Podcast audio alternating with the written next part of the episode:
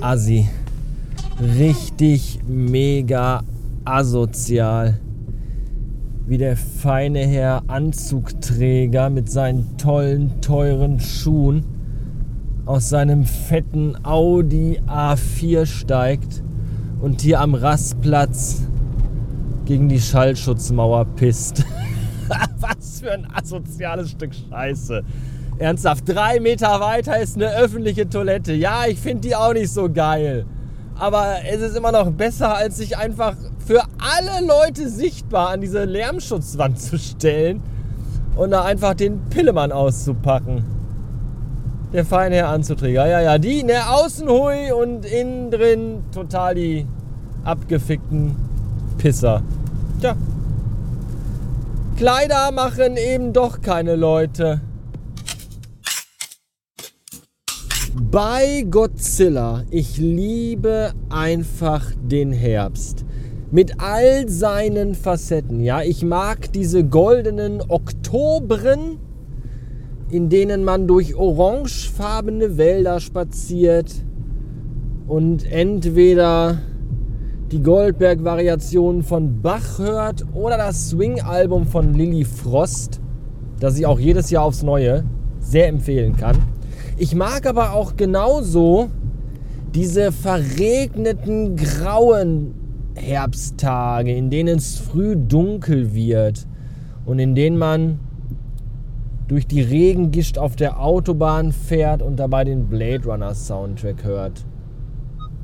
Ich glaube, der Herbst ist meine liebste Lieblingsjahreszeit.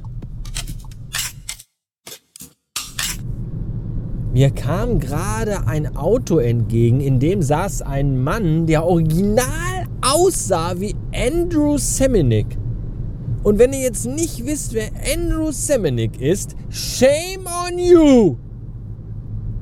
Andrew Semenick wurde am 18. Mai 1987 vom Stadtgericht Los Angeles wegen Einbruchs und Diebstahls verurteilt. Er verzichtete auf Berufung zugunsten einer psychiatrischen Behandlung. Andrew Semenick war nämlich in der Nacht, in der die Pizza kam, in ein Haus in der Hemdale Avenue eingebrochen. Haus Nummer 167, um ganz genau zu sein. Das Haus der Familie Tenner, ja richtig. Alf Folge 2, der Einbrecher. Und ich weiß nicht, wie der Schauspieler heißt, der Andrew Semenick spielte, aber ich finde, der hat äh, ziemliche Ähnlichkeit mit dem Schauspieler, der Cosmo Kramer bei Seinfeld spielt. Der heißt Michael Richards übrigens, ist nämlich nicht äh, derselbe. Wenn ihr nämlich mal nach dem Schauspieler googelt, der Andrew Semenick gespielt hat, dann werdet ihr sehen, dass der heute aussieht, als wenn er schon seit 30 Jahren Crack nimmt.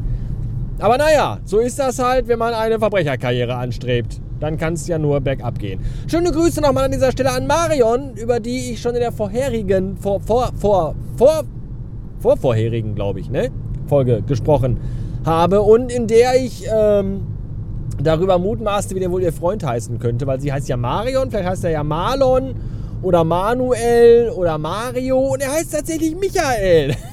das ist ja großartig. Marion und Michael. Gab es nicht mal irgendwie so ein so ein äh, volkstümliches Musikanten-Duo, die auch so, ja, da drüben auf dem Berg, da zuzeln wir gemeinsam und schnackseln uns durch die Nacht. Ich weiß nicht, gab es da nicht mal irgendwie sowas?